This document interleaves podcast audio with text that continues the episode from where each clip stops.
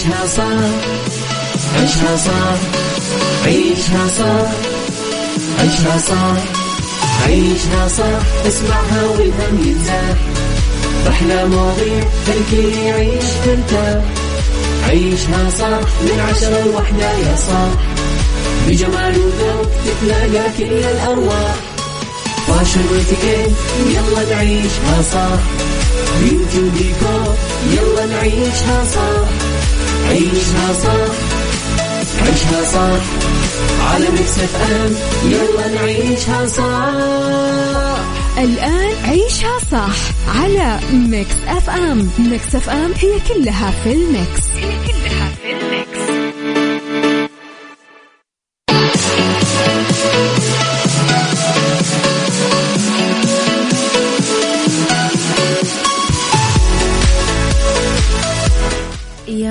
صباح الخير صباح الورد صباح السعادة صباح الرضا صباح العافية وصباح التوفيق. تحياتي لكم وين ما كنتم صباحكم خير من وين ما كنتم. تسمعوني أرحب فيكم من وراء ال mic وال control. أميرة العباس بيوم جديد صباح جديد حلقة جديدة ومواضيع جديدة. في آه، ساعتنا الأولى نتكلم على أخبار طريفة وغريبة من حول العالم جديد الفن والفنانين آخر القرارات اللي صدرت. ساعتنا الثانية قضية رأي عام وضيوف مختصين. ساعتنا الثالثة صحة جمال ديكور. The Right Track Star of the Week وغيره من الفقرات الحلوة على تردداتنا بكل مناطق المملكة تسمعونا على رابط البث المباشر وعلى تطبيق Mix FM Android و iOS إحنا أكيد دايما موجودين. ارسلوا لي مستمعينا رسائلكم الحلوة على صفر خمسة أربعة ثمانية, ثمانية واحد, واحد سبعة صفر صفر. وكمان آه تقدرون آه أكيد على at Mix FM Radio تويتر سناب شات انستغرام فيسبوك وكمان تيك توك ترسلوا لنا كل ما يخصكم. آه وتتابعون كل أكيد ما يخصنا. رح نسمع أغنية حلوة ونكمل حلقتنا. يلا.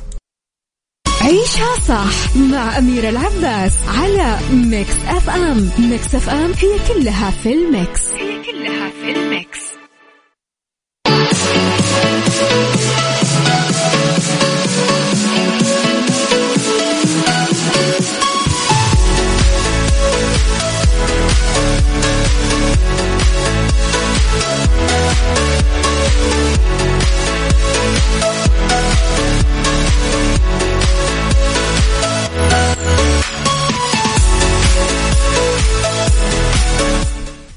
وتحياتي لكم مستمعينا طبعا أذكركم أنه اللي حاب يصبح علينا ويرسل لنا رسائله الحلوة أكيد تقدرون ترسلوا لي رسائلكم على صفر خمسة أربعة ثمانية, ثمانية واحد, واحد سبعة صفر آه صفر.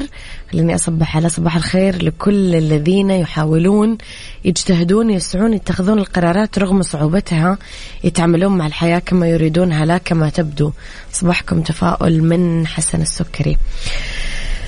خلينا نروح لخبرنا الأول وتنتظر السعودية القرار النهائي من الجمعية العمومية التابعة للاتحاد الآسيوي اللي راح تعقد اجتماعها بالعاصمة البحرينية المنامة في فبروري القادم لحسم ملف استضافة كأس آسيا 2027 لكرة القدم.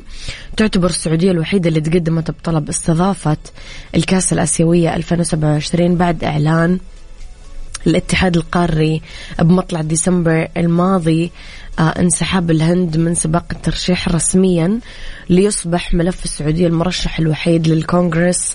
الثلاثة وثلاثين للاتحاد الآسيوي. من جانب آخر آه، طلب مدرب المنتخب السعودي آه، رينارد آه، من اتحاد الكرة توفير مباراتين وديتين خلال فترة التوقف الدولية اللي تبدأ من 20 ل 28 مارتش القادم ويسعى مدرب الأخضر لتجهيز الصقور للاستحقاقات القادمة. بداية من التصفيات الآسيوية المؤهلة لمونديال 2026 وكأس أمم آسيا القادمة. بقطر. طبعا يطمح المدرب الفرنسي رينارد لمتابعة المنافسات المحلية من أجل الوقوف على الأسماء اللي راح يختارها للمعسكر الإعدادي القادم.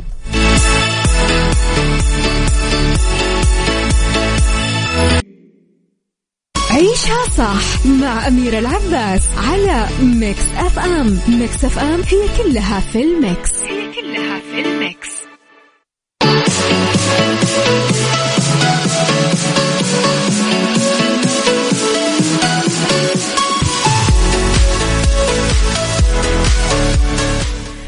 صباحكم خير آه، مستمعينا تحياتي آه، لكم آه، مجددا. السلام عليكم يسعد لي صباحكم مستمتع بمكس وأتمنى لكم يوم سعيد مليء بالإيجابية والتفاؤل. صديقكم عامر من نجران. نجران هاليومين درجة الحرارة 27 صيفنا بدري تحياتي وشكرا لكم. إحنا بجدة الجو غريب كذا. تصحى الصباح تحس الدنيا بارد وتحس إنك تبغى تلبس بلوفر وتتدفى وتلبس صوف وشراب عالي. بعدين ما تجي الساعة 11 إلا الدنيا تقلب وتصير الشمس قوية وساطعة ويصير الجو ناري وشراري وبعدين بعد المغرب يرجع الجو بارد. الواحد ما يعرف يلبس ملابس واحد لازم يعني تلبس أكثر من لبسة في اليوم الواحد عشان تستوعب تقلبات الجو. نروح للفنان داود حسين واللي استرجع ذكرياته مع عدد من أعماله الدرامية اللي قدمها خلال مشواره الفني بالسنين الماضية ولسه معتز فيها. من بين هذيك الأعمال مسلسل ديلجز هيل اللي عرض 1996 شارك فيه كثير نجوم بجانبه عبد الرحمن العقل علي البريكي أحمد جوهر وآخرين. في من مسلسل آخر بعنوان عش الزوجية من الأعمال اللي يحبها داود حسين وتركت عنده ذكرى ومكانة خاصة بقلبه لأنه عرض عام 1993 الله عم مولدي. آه، ضم عدد من النجوم انتصار الشراح إبراهيم الحربي وغيرهم. شارك داود حسين متابعينه منشور في إنستغرام. آه نشر من خلاله صورة من كواليس مسلسل ديلجس هيل وعلق من الأرشيف ديلجس هيل مسلسل من الأعمال. اللي أعتز فيها. الله يرحم اللي انتقل إلى رحمته ويحفظ الموجودين ويحفظكم. مم. صباحك ورد أميرة. أصب عليك وعلى المستمعين. ياسين الحلواني يسعد صباحك يا ياسين. مليون مرة.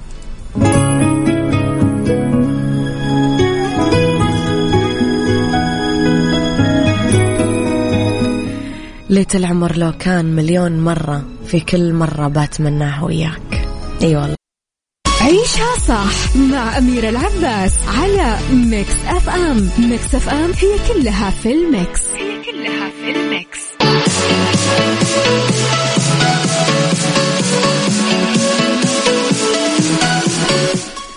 Saudi's number 1 hit music station سمعنا واحدة من أحلى الأغاني. ثنتين من أحلى الأغاني. أنا بالنسبة لي يمكن آه، أغاني غزلية تماما وبطير بصوت زياد برجي وسمعنا مليون مرة من راشد الماجد مع فؤاد عبد الواحد. صراحة من أحلى الأغاني اللي ممكن تهدونها. لأحد مالك قلبكم كذا من الآخر مو مو أي أحد تنهدى له هذه الأغاني يعني. بظل الصراع البحثي اللاهث للبحث عن علامات تفيد بإمكانية الحياة على الكواكب الخارجية الصالحة للسكن بالفضاء الخارجي كشفت وكالة الفضاء الأمريكية ناسا اللثام عن خطة جديدة مدهشة لبناء خليفة لتلسكوب جيمس ويب الفضائي لتكون مهمته الرئيسية البحث عن عوالم صالحة للسكن بالفضاء. أفادت تقارير أنه ناسا تفكر بالمشروع على أنه مهمة فيزيائية فلكية. بعدين ألقت الضوء على خطة جديدة لبناء تلسكوب جديد يكون خليفة لتلسكوب جيمس ويب الفضائي ويكون مختص بهذه المسألة تم الإعلان عن مرصد العوالم الصالحة للسكن يوم الاثنين بأحدث آه، اجتماع للجمعية الفلكية الأمريكية وهدفه هو البحث عن علامات الحياة على على الكواكب الخارجية ورصد الدلالات على صلاحية السكن. كان التلسكوب الأمريكي الشهير جيمس ويب التابع لوكالة ناسا. اكتشف أول كوكب له اتضح أنه في تضاريس صخرية ويشبه كوكب الأرض. وتم الإعلان يوم الخميس الماضي عن هذا الاكتشاف الخطير لأنه يصنف الكوكب المكتشف أنه خارج المجموعة الشمسية ويشكل 99% من قطر الأرض. وبالرغم من أنه في تضاريس أرضية شبيهة بالأرض فالعلماء لسه ما يعرفون إذا كان في أصلا غلاف جوي ولا لا. ويستمر البحث ويستمر الكلام ويستمر التحقيق. ولسه ما ندري إحنا بنعيش في الأرض ولا بنعيش في المريخ ولا بنعيش في الزهرة ولا بنعيش في المشتري ولا بنعيش وين بنعيش وين بنعيش. أنا عن نفسي أبغى أعيش في المريخ. اللي يبغاني يلحقني يا جماعة. بس يعني اللي يبغى يجلس في الأرض خلاص هو حر. كل كل شخص ومقدرته. أنا أحس قدراتي تناسب اني اعيش في المريخ ودوني المريخ يا جماعة سعد صباحك يا دنيا العبيدي تروحين معي المريخ ولا ما تروحين عيشها صح عيشها صح عيشها صح عيشها صح عيشها صح عيشها صح عيشها صح اسمعها والهم ينزاح أحلى مواضيع خلي يعيش ترتاح عيشها صح من عشرة لوحدة يا صاح بجمال وذوق تتلاقى كل الأرواح. فاشل واتيكيت يلا نعيشها صح beauty وديكور يلا نعيشها صح عيشها صح عيشها صح على Mix FM يلا نعيشها صح الآن عيشها صح على Mix FM Mix FM هي كلها في ال mix. هي كلها في ال mix.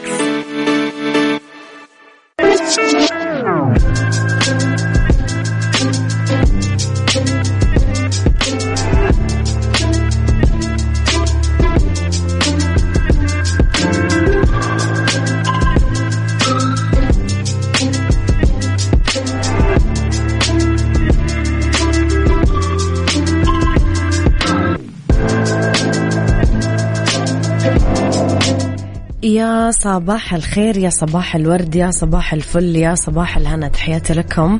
وين ما كنتم صباحكم خير من وين ما كنتم. تسمعوني أرحب فيكم من وراء ال mic وال control أميرة العباس بساعتنا الثانية اللي اختلاف الرأي فيها لا يفسد للود قضية لولا اختلاف الأذواق. أكيد لبارت السلع.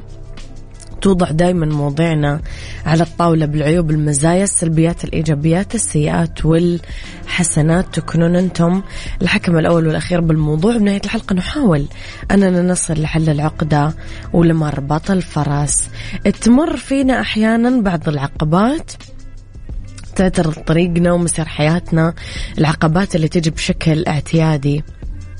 ممكن تواجهنا أصلا بسبب ظروف الحياة مثل إنه يتأخر مشروع زواج رحلة معينة لظرف ما بس البعض يتفنن بالمبالغة بشكل كبير بالتعبير عن مشاعر الحزن والأسى. ومثل هذه الأمثلة لما يرسب أحد بالجامعة بمادة معينة فيقول لك أنا بترك الدراسة كلها وبعدين يندم بعد فترة طويلة بسبب إنه أخذ هذا القرار أو ممكن وقف رسوبه عائق. قدام تحقيق حلمه بالنجاح بهذاك العام بس استسلامه للأسف أدى لنهاية طموحه. ونقيس ذلك على حياتنا. السؤال متى لازم ما نتسرع بالقرارات؟ وهل كثرة العقبات سبب للاستسلام؟ قولوا لي رأيكم على صفر خمسة أربعة ثمانية واحد, واحد سبعة صفر صفر. عيشها صح مع أميرة العباس على Mix FM. Mix FM هي كلها في ال mix. هي كلها في ال mix.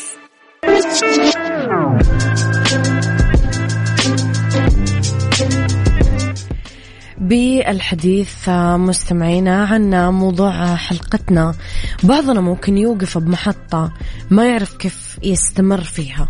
ممكن يوقف هذا العائق قدامه ويستسلم.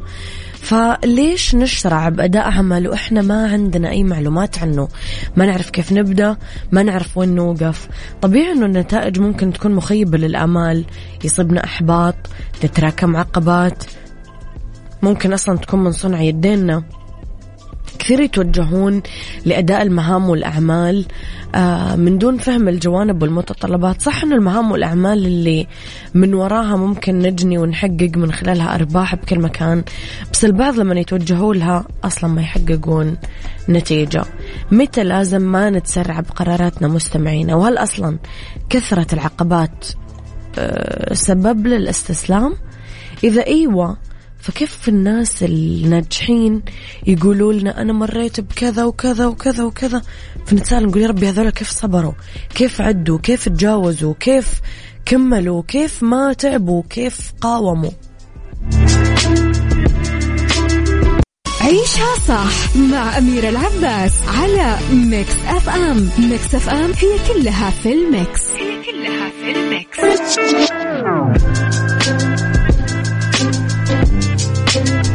جماعة وشو كانت الأغنية حقت أنت بيني بين قلبي بين عوفك بين معوفك مرة كرهك ها مرة أحبك. ها خليني أقول لكم أنه تدعوكم وي إكسبو للمعارض لزيارة معرض مكة لتجهيزات الفنادق والمطاعم بنسخة الرابعة من 24 ل 26 يناير 2023 من الساعة 4 ل 10 ونص المساء بمركز غرفة مكة للمعارض والفعاليات ويجمع المعرض أبرز الشركات المتخصصة في قطاع الفندقة والضيافة والمطاعم لزيارة المعرض زوروا موقع مكة إكسبو دوت نت. آه خليني أروح شوية لرسالة لطيفة. صباح الخير والسعادة. ألف سلام عليك أستاذة أميرة الجميلة. موضوع الأمس جميل عن الرسائل الخطية واليوم جميل لكن اسمحي لي عدم مشاركتي بسبب انشغالي موضوع اليوم النجاح ما يقاس بمحاولة أو ثنتين. ما في مشروع نقدر نقول عنه ناجح ما مر بإخفاقات ونتعلم من هذه الأخطاء. كل المشاريع تمر بوعكات صحية وتستمر. استمرارها هو النجاح بنظري حتى لو كانت تتوعك بين فترة وفترة. الله على التشبيه فعلا. تمرض. كل المحاولات الناجحة تمر بفترات تمرض فيها. وترجع تتعافى. تشبيه حلو يا لطيفة يسعد صباحك. عافيتك ضمن عيشها صح مع أميرة العباس. عافيتك برعاية المركز الطبي الدولي على Mix FM.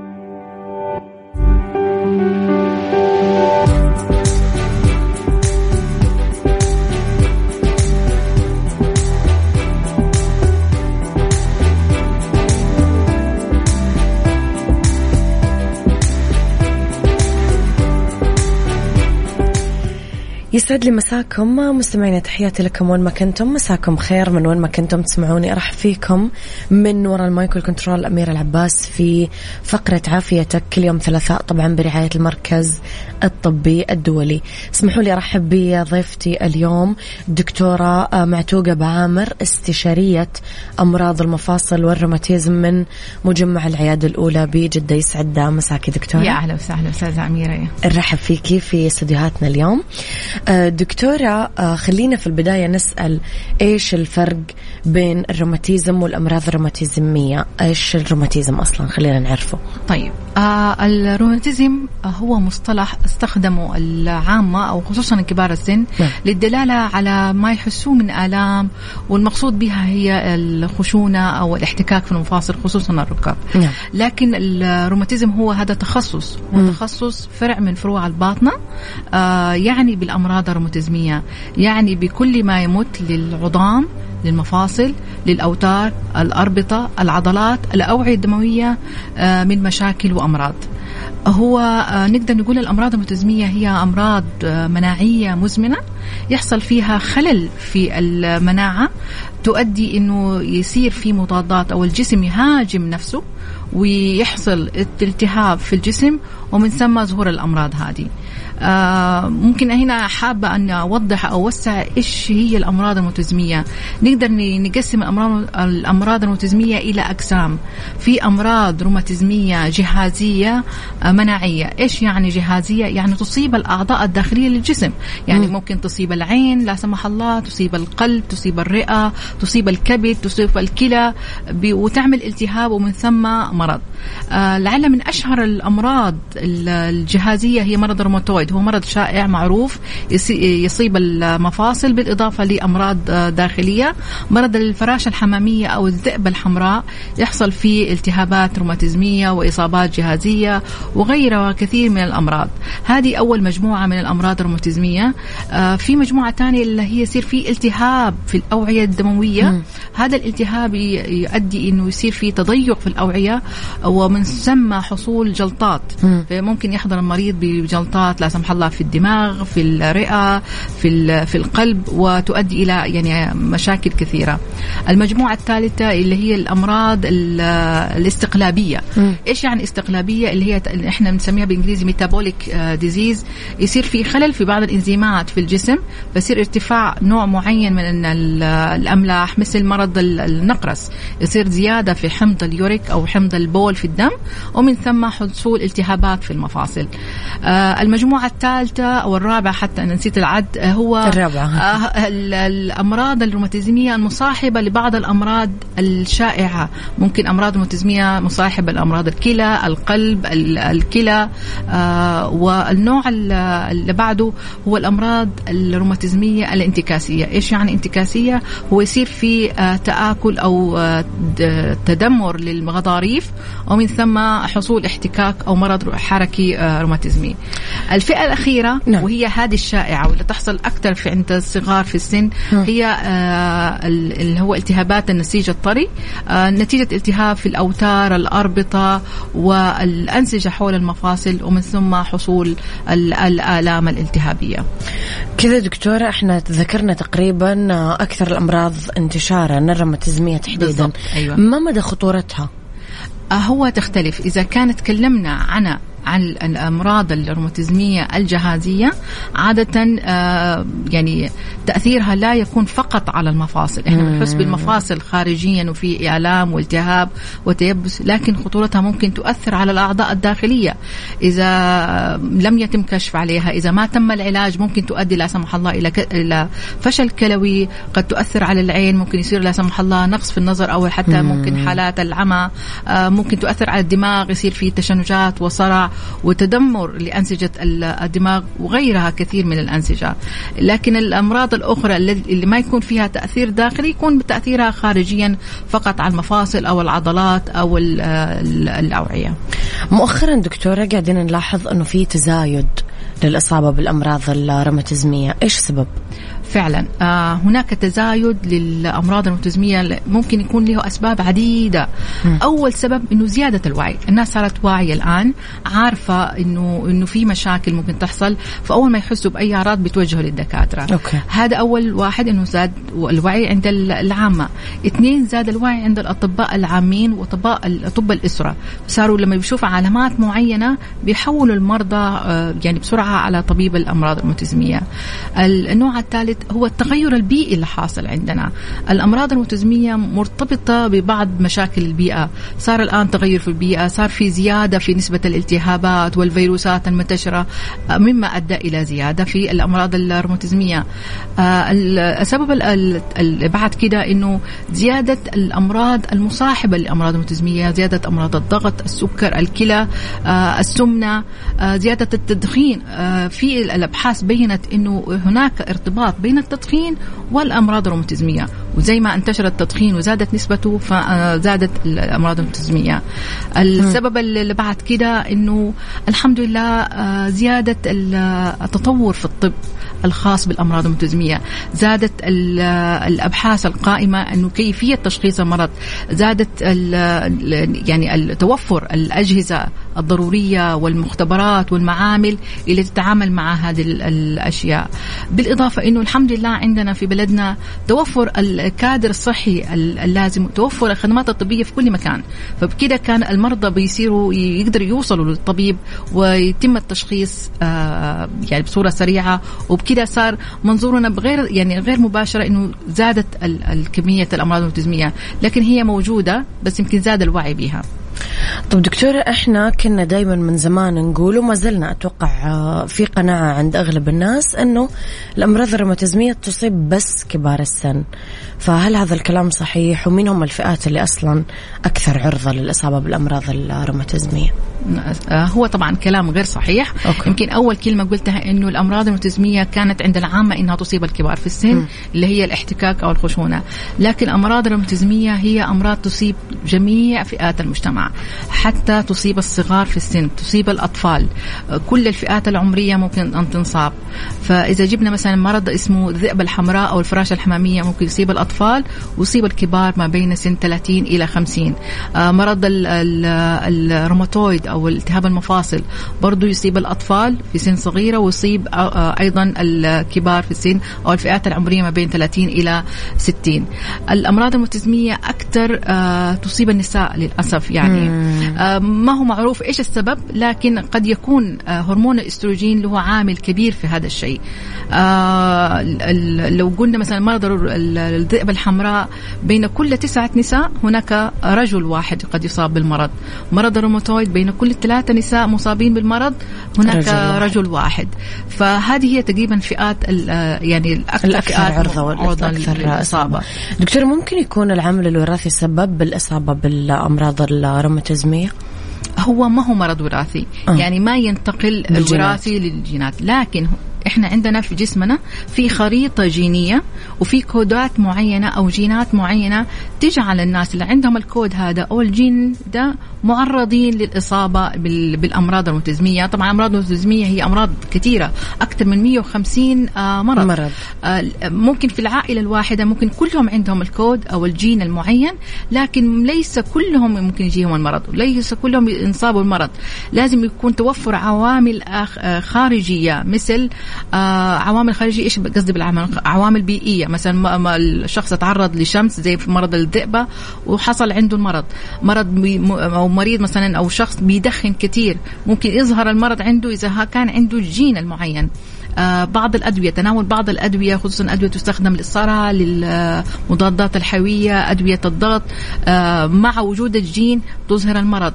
الضغوطات النفسية إحنا مم. للأسف أو الإجهاد يعني البدني الشديد إحنا الآن في مجتمعنا صار في تغير وفي ضغوطات ضغوطات كثيرة على الناس. فبعض الأبحاث بينت أنه كثير من يعني الأمراض الروماتيزمية ظهرت بعد أزمات نفسية.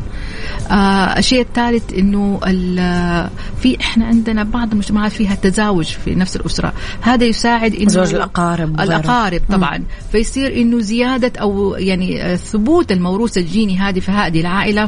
فبنلاقي إنه الأمراض الروماتيزمية سواء واحد مرض أو عدد من الأمراض بكثرة في هذه الأمراض. وكثير من الأسباب. دكتورة إيش الأعراض؟ أعراض الإصابة بالأمراض الروماتيزمية. إيش الأعراض اللي لما تطلع لي مهم أنا أنتبه وعلى طول أراجع الطبيب سؤال مرة مهم. طبعا في أعراض عامة الأعراض العامة اللي هي بيكون في تعب وهن كسل خمول عدم القدرة على الحركة آه، ممكن فقد للشهية في بعض الحالات بالذات إذا كان أمراض مناعية جهازية نزول الوزن آه، في أعراض خاصة بس تكون في المفاصل إنه يصير في ألم في المفصل التهاب انتفاخ احمرار في المفصل آه، تيبس إنه الشخص ما يقدر يحرك المفصل يعني يقوم في الصباح آه، مو قادر يحرك مفاصله بالذات مثلا اليدين من ناحيتين اليمين واليسار زي في مرض الروماتويد أو يكون في ألم في أسفل الظهر.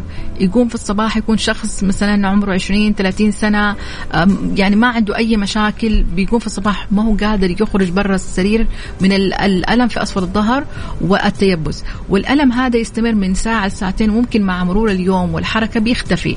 يعني مع الحركة بيخف الآلام. هذه الأعراض اللي في المفاصل. لكن الأعراض الداخلية اللي هي على حسب الجهاز المتأثر. ممكن إذا تأثر الجلد أو أصاب الجلد ممكن المريض يظهر بطفح جلدي تساقط في الشعر تقرحات داخل الفم آه ممكن تجي آه باحمرار في الوجه أو تحسس من أشعة الشمس عند المرضى الذئب الحمراء. ممكن يصير احمرار مؤلم في العين. ممكن إصابة في الصدر يصير في كتمة في التنفس لا سمح الله آه تطريش دم أو استفراغ دم كحة بالدم. ممكن إصابة في الكلى آه بول في الكلى بول في البراز آلام في البطن يعني الأعراض تعتمد على العضو المصاب. يعني دكتور الأعراض كثيرة. بالعربي كذا ممكن نقول إنه أي وقت تحس جسمك فيه غير طبيعي أو برا طبيعته المعتادة راجع الطبيب على طبعا طول. طبعا طبعا. ما المفروض إنه يصير في إهمال في هذا الموضوع. م. بالذات لو في في إحنا نسميها ال alarming signs إذا وعلامات خطورة. إذا كان في سخونة إذا كان في فقد للشهيه إذا كان في نزول الوزن إذا في تورم في المفصل واحمرار حوالينه أنت تسكت يعني على نفسك ليه؟ يعني بعض الناس يعني القويين دول اللي يكون شخصيتهم قوية يقول لك أنا أقاوم أنا أتحمل آه ما في داعي أنا بخاف من الدكتور حيعطيني علاجات. علاجات ما احتاج للعلاجات يعني هو كم يوم وحيختفي. بس الصح إنه على طول نراجع طبعا. الطبيب طبعاً. عشان نتدارك. طبعاً. دكتور أنا وياك رح نطلع فاصل إعلاني ونرجع نكمل لاحقا مره أخرى okay.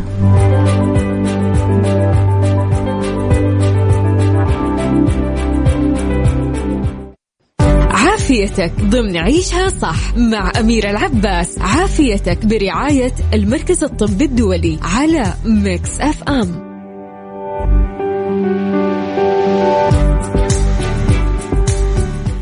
تحياتي لكم مستمعينا مرة جديدة أرحب بضيفتي دكتورة معتوقة بعامر استشارية أمراض المفاصل والروماتيزم من مجمع العيادة الأولى بجدة. دكتورة بعد ما تكلمنا على التعريف والأمراض الأكثر انتشارا تحديدا الروماتيزمية والفئات والأعراض خلينا نروح شوية لكيف تتم عملية تشخيص الأمراض الروماتيزمية. طيب. تشخيص ال- الأمراض المتزمية يعتمد على كذا عامل مم. أهم حاجة طبعا التشخيص المبكر إحنا نحتاجه عشان نقدر نبدأ العلاج المبكر عشان نقدر آه نتجنب نتجنب. المضاعفات التشخيص في الأمراض المتزمية يعتمد على التاريخ المرضي نعم. يعني آه مو أي دكتور عادة يعرف يقيم المريض للأمراض الروماتيزميه التاريخ المرضي يعني قصدي الآلام اللي بحسها المريض مم. إيش العوامل الأخرى؟ متى بدأ المرض؟ كيف تطوره إيش المفاصل اللي انصابت؟ إيش الأعضاء الأخرى المصابة؟ في بعض العلامات والأسئلة ما يعرف يسألها إلا الطبيب المختص. بالإضافة آه، بعدين الكشف السريري جدا برضو مهم إنه يكون تحت يد مختص. يعني بعض ال- الدكاترة أو الطبيب الروماتيزم المختص بي بي بيلاقي علامات معينة تدل على أمراض روماتيزمية معينة في المريض. حتى المريض هو بيكون موجود موجودة معاه بس ما هو عارف عنها. أو انها لها أهمية أو دلالة على مرض آه، داخلي. آه، الأبحاث بينت إنه أكثر من 90% من الامراض الروماتيزمية يتم تشخيصها عن طريق التاريخ المرضي والكشف السريري فقط. ال- ال- التحاليل المخبرية هي متممة لل- لل- للكشف السريري والتاريخ المرضي. ال- التحاليل المخبرية أنا بي- بيحصل معي إنه في العيادة بيجيني مريض جايب لي تحليل يقول لي أنا عندي طلع روماتيزم شوفي يا دكتورة رغم إنه يكون ما عنده أي أعراض. فالتحاليل المخبرية اللي إحنا نحتاجها عشان نقيم أو نشخص الأمراض المتزمية هي التحاليل العامة اللي هي صورة الدم. لأنه بعض ال- ال- الأمراض المتزمية تؤثر على الدم تؤثر على صورة الدم. يعني ممكن يعمل نقص في الكريات الدم البيضاء في يصير نقص في الدم في يصير أنيميا في نقص في الصفائح في يصير نزيف نتيجة ال- ال- الشغلات دي. لازم نتأكد من وظيفة الكلى لأنه أمراض المتزمية ممكن تأثر على الكلى ممكن تعمل فشل كلوي. لازم نعمل تحليل البول نتأكد ما في زلال في البول ما في دم في البول. آه نتأكد من وظائف ال- ال- الكبد إنه ما في زيادة في الإنزيمات حق حتى حق الكبد. بعدين تجي التحاليل اللي هي أكثر خصوصية للأمراض الروماتيزمية اللي هي سرعة الترسب عشان نعرف نسبة الالتهاب مدى تأثر الجسم مدى حدة ال- ال- المرض في المريض آه، سرعة التفاعل البروتين التفاعلي هي اسمه CRP بعدين تجي بعض التحاليل المصلية اللي هي آه، أكثر دقة. خاصة ببعض الأمراض لكن ليس بالموجب هي دلالة على وجود المرض. لأنه هذه التحاليل أو الشغلات دي موجودة أصلا برضو في ناس يعني طبيعيين عامين ما عندهم أي مشكلة لكن وجود هذا العامل. زي ال anti-CCP حاجة اسمها ANA ال rheumatoid factor. هذا ال rheumatoid factor عامل دائما منتشر بين الناس. مجرد ما يلاقوه إيجابي يقول لك أنا عندي روماتويد مرض الروماتويد وهذا مرة غلط لأنه ال rheumatoid factor موجود في كثير من الأمراض المناعية. الروماتيزمية أو الغير روماتيزمية. وحتى موجود آه، في نسبة تصل قد 25% عند كبار السن. فهو ما هو عامل دقيق. لازم ناخذ الأمور كلها على بعضها. تاريخ مرضي فحص سريري صورة بالاضافه كاملة. للتحاليل صورة كاملة. طب دكتورة هل ممكن يكون الشخص عنده آه، أحد آه، أمراض الروماتيزم بشكل صامت؟ يعني ما عنده أعراض؟ ممكن. آه ممكن في نفس ال يعني نفس العائلة آه شخص عنده جين معين وبدأت آه تتكون مضادات. إحنا ما يمكن ما تعرفنا على إيش اللي بيصير في الأمراض المتزميه مم. هي بيصير خلل مناعي أو خلل في جهاز المناعة. جهاز المناعة هو جهاز أو زي ما نقول إحنا وزارة الدفاع حقه الجسم ضد الميكروبات الجراثيم الأشياء الدخيلة. فالجسم عشان يقاومها يكون مضادات تهاجم الفيروسات هذه وتقضي عليها. في الأمراض المناعية يحصل خلل في المناعة. الجسم يتعرف على نفسه يحسبه هو شخص دخيل ويكون مضادات ضده وتهاجم الجسم أوكي. ففي المراحل الأولى بيكون آه، في فرق هي مرحلة التكوين أو الاستعداد م. تبدأ تتكون المضادات لكن لسه ما بدأت تكو أو تظهر المرض. ما بدأت تأثر على المرض بصورة واضحة آه إذا تظهره فممكن مريض تأثر بس مثلا عنده زي ما زي ما تكلمت أنا إنه يصير في نقص في الكريات الدم البيضاء ولسه ما عنده أي أعراض ثانية ممكن يحصل عندهم فشل في الكلى وما عنده أي أعراض ثانية زي الذئبه الحمراء. ممكن يكون العضو الوحيد المصاب هو الكلى. كيف تقدر تتشخص؟ ما نقدر نشخصه إلا بأخذ عينة أو خزعة من الكلى حتى نقدر نشخص المرض. فهي هنا كده يعني بس غالبا هذه الحالات بيكون في علامات أخرى اللي هي زي ما تفضلت أنا في البداية قلت إنه في آه، زيادة في الحرارة خمول تعب كسل آه، فقد للشهية أحمرار والحاجات هذه. أيوة. دكتورة زي ما حضرتك ذكرتي في البداية إنه في ناس تتخوف شوية من العلاج. خلينا نتعرف على العلاجات المتوفرة للسيطرة على الأمراض الروماتيزمية.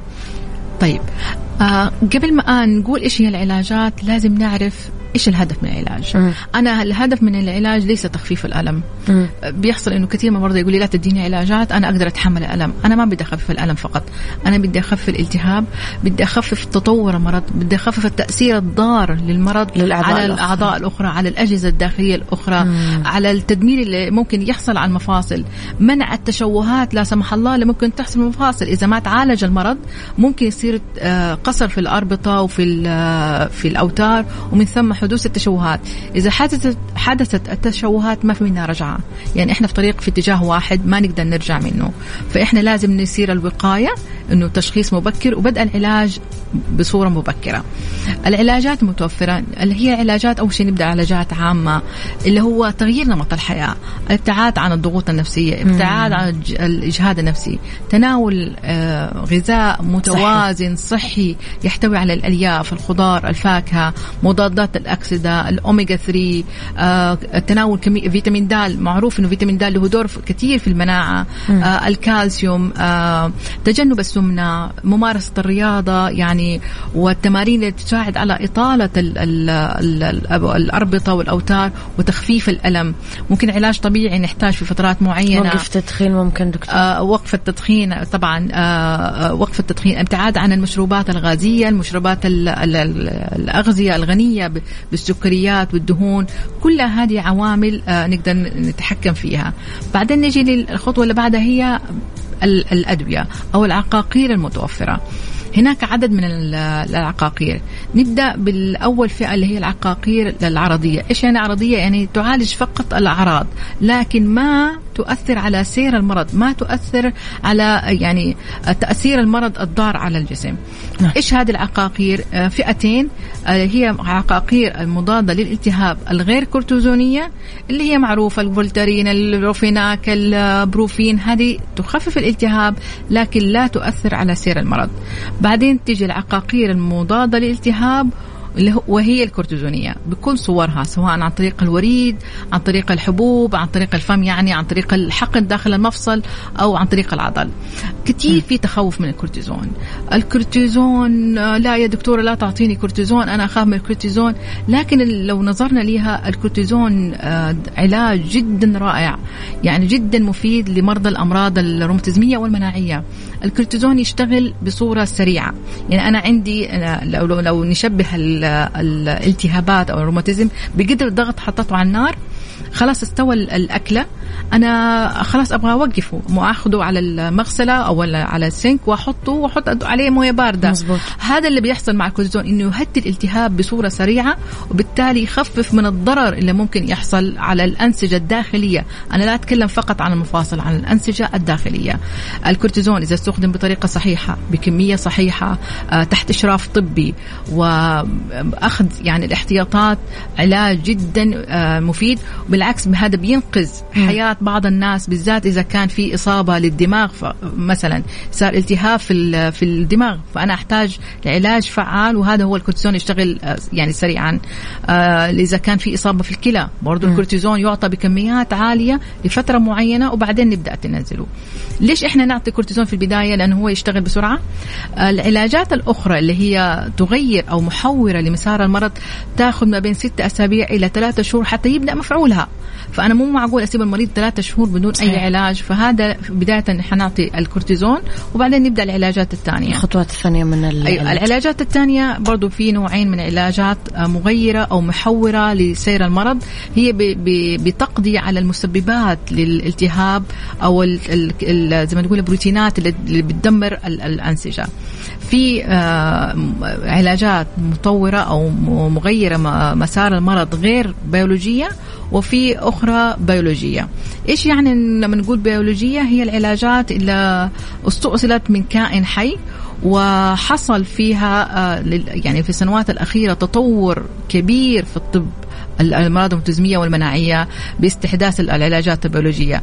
العلاجات البيولوجية لأنها تقضي على الالتهاب بصورة سريعة، أه تحسن من المرض، أه تحسن من تطور المرض، تمنع التدهور اللي حاصل في المرض وتخلي المريض يعيش في حياة يعني ممكن نقدر نقول صحية سليمة، أه بتخفف من الضغوط على المرضى من يعني باحساسهم بالألم والإجهاد والتعب. فيعني العلاجات البيولوجية إذا استخدمت بطريقة صح لها فائدة كبيرة للمرضى. كثير من المرضى يخافوا من العلاجات البيولوجية لأنها زي ما العلاج له فوائد كبيرة ممكن تكون في آثار لكن إحنا لازم نوزن بين الضرر والفائدة. الفائدة العالية مقارنة بالضرر البسيط لكن هذا البسط الضرر البسيط ممكن التغلب عليه بالمتابعة الدورية. م. يعني المريض ما ياخذ العلاج ويروح بيته لأنه آه، اللي بيحصل إنه المريض بعد ما يبدأ العلاج البيولوجي بيتحسن تماما. م. فتلاقيهم يقطعوا المتابعة يقطع المراجعة مراجعه مع الدكتور وهنا تحصل ممكن المشاكل والآثار الجانبية. هل ممكن يتعافى المريض دكتورة بشكل تام؟ الأمراض الروماتيزميه هي أمراض مناعيه بيحصل فيها خلل في المناعه. ما يوجد علاج يقضي على المرض تماما زي م. ما في آه، مرض الضغط السكر التهابات مثلا نقدر نقول الرئة ما نقدر ما هي أمراض مزمنة م. ما في علاج يقضي عليها تماما لكن العلاجات الموجودة تقضي على الالتهاب تقضي على المرض تقضي على التطور المرض وتوقفه يعني في في مرحلة معينة. سؤالي الأخير دكتورة إيش النصيحة اللي تقدمينها للمستمعين للوقاية من الأمراض الروماتيزمية؟ آه يمكن الوقاية هي نفس اللي قلناه عن الأسباب. أيوه. إنه آه حياة صحية التدخين السمنة الابتعاد عن الأماكن اللي فيها نقول المجتمعات بالذات الآن صار في تغير بيئي في آه زيادة في نسبة الإصابة بالفيروسات. فنحاول نكون حريصين من هذا الناحية. يعني على حسب نوع المرض. آه طبعا تزاوج الأقارب نحاول نبتعد عن الشغلات هذه. آه، يمكن نقطة أخيرة حابة يعني أوضحها للمرضى. إنه إيش الفرق بين دكتور الروماتيزم ودكتور العظام؟ ودكتور العظام. هذا أيوة، مرة مهم لأنه فعلا هم يحسبونهم واحد. لا للأسف. شوف الدكتور الروماتيزم أو تخصص الروماتيزم وتخصص العظام كلهم يعنوا بكل ما يموت للعظام للمفاصل للأربطة للعضلات آه، من مشاكل. لكن دكتور العظام مختص بالإصابات بالكسور بالعمليات. بينما دكتور الأمراض الملتزمية يعني بما غير ذلك. يعني يعني بالالتهابات مفاصل التهابات الأربطة التهابات العضلات التهابات الأوعية الدموية. فإذا حسيت بأي ألم رجاء توجه للدكتور الملتزم وليس دكتور العظام عشان نفرق بين عشان نفرق. لأن الدكتور العظام عفوا الملتزم إذا حس إنه هو هذا مو تخصصه حيوصله للدكتور عظام. لكن الدكتور عظام هو ما شاء الله دكتور رائع في تخصصه في مجاله في عمل العمليات. لكن فهمه آه، يعني ما هي الأمراض الملتزميه شوية بيكون صعب عليهم. أيوه لأنه تخصص مختلف. ما ممكن يعني بدون قصد يعني ما ما يكتشف هذه الأمراض ويضيع المريض في في هذا الناحية. دكتورة يعطيك ألف عافية. الله يعافيك. نورتي شاكره ومقدرة للقاء ده وجدا سعيدة وجودي معك أشكرك يا دكتورة نورتينا. اذا دكتورة معتوقة بعامر استشارية أمراض المفاصل والروماتيزم من مجمع العيادة الأولى بجدة. تحياتي لك دكتورة شكرا.